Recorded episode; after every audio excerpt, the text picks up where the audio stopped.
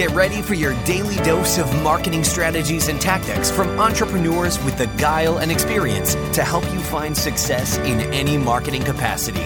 You're listening to Marketing School with your instructors, Neil Patel and Eric Siu.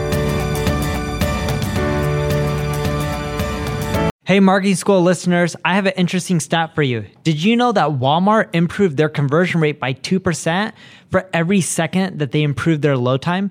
In other words, website speed helps with conversions. In addition to that, Google uses it to determine where your site ranks in their index. So the faster your website loads, the higher you'll rank.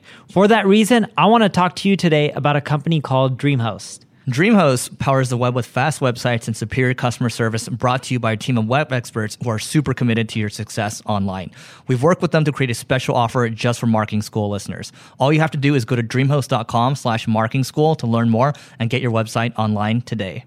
Hello and welcome to another episode of Marketing School. I'm your host, Eric Siu. And I'm Neil Patel. And today we're going to talk about seven ways to make existing content better. So I want to preface this by saying uh, digital marketer actually at the traffic and conversion conference in 2016 they actually did a really good job of explaining what's going on there in terms of how they go about upgrading the content that they have. So it could literally be a piece that they have from a year or a couple years old, and they're just going back in time and they're upgrading it. And they gave a really good analogy of uh, Wikipedia, where Abraham Lincoln, um, you know, when Wikipedia first started, you know, his post was maybe 1,500 to 2,500 words. And then over time, you know, maybe a couple years later, it became, you know, 10,000 words. And then nowadays, it's around 15 to 20,000 words. And it just kept kept getting updated. Um, and what they're doing there is um, at digital marketers, they're continuing to update their posts, and they're just starting to, you know, Google sees it as a refresh, and it's getting pushed higher. And we started doing that recently too, and it has had a good effect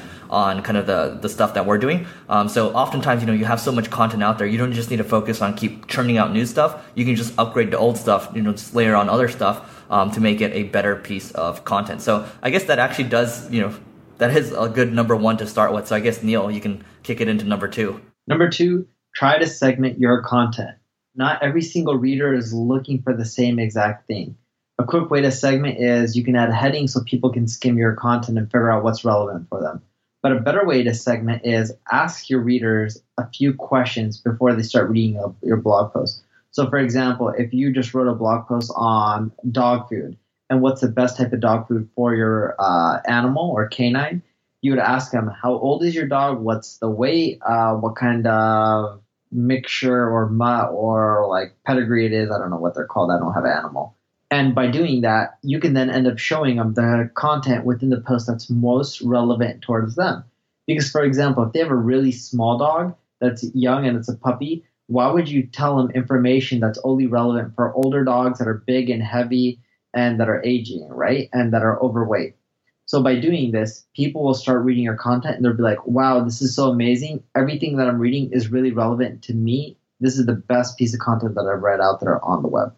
Number three is to use a trick that we talked about a while back. But basically, you're going to go into Google Search Console, and the idea is you're looking for underperforming posts out there, and you're looking to increase the click through rate. So that applies for kind of you doing an audit of, of your site. But um, and this is looking at your existing content, but you're really looking for the posts that have under you know they're getting a good amount of impressions. Let's say a post is getting you know 10 20 30,000 impressions but isn't generating any clicks. So to give you an example we had a post on enterprise SEO that was getting about 14,000 impressions a month and we only got 3 clicks from it. So that just tells us that we need to go back to the drawing board figure out how we can go about improving the headline because Google is trying to give us credit for it. It's giving us the impressions, but we're just not, you know, we're not making the headline sexy enough to get people to click on it. Same thing with the meta description too. These are easy changes. You just have to add it into your process um, to figure out how you can go about, you know, doing or making the time to make these simple, simple changes. The next tactic is a quick competitor analysis. So what I like doing is taking my headline or uh, the keywords or what my topic is about and I either type them into BuzzSumo or search.twitter.com.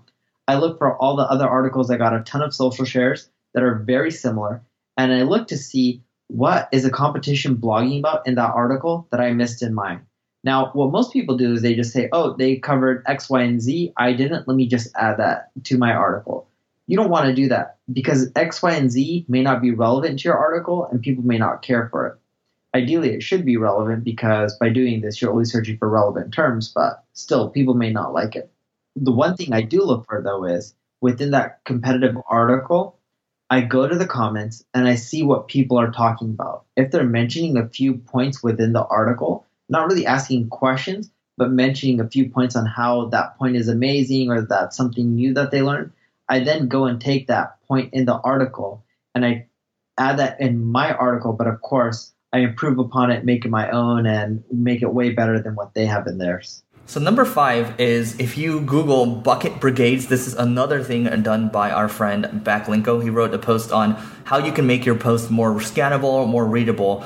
And in the last episode, we actually talked about, um, Neil talked about how to make things more readable. Um, so, what, what, bucket brigades are is basically you're separating, instead of having huge walls of text for each paragraph, basically, Brian Dean takes it as far as doing one sentence, right? One sentence is each paragraph. He's doing like one sentence. You know, I like to do, you know, perhaps two to three sentences. Um, but when you do something like that, it just makes it easy to jump from point to point and it, it helps, it just makes people feel better, right?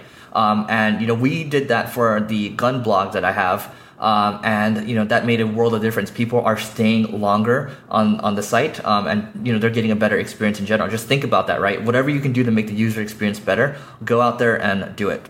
There's an app out there called Hemingway that you have to use. Write your article within there, and it'll actually teach you how to write better. You don't need a college degree. You don't need to be a journalist. It's simple just copy and paste your article into there before you publish it. Or you can do what I do and I just write within there. And it'll show you and help you write way better blog content that people want to read.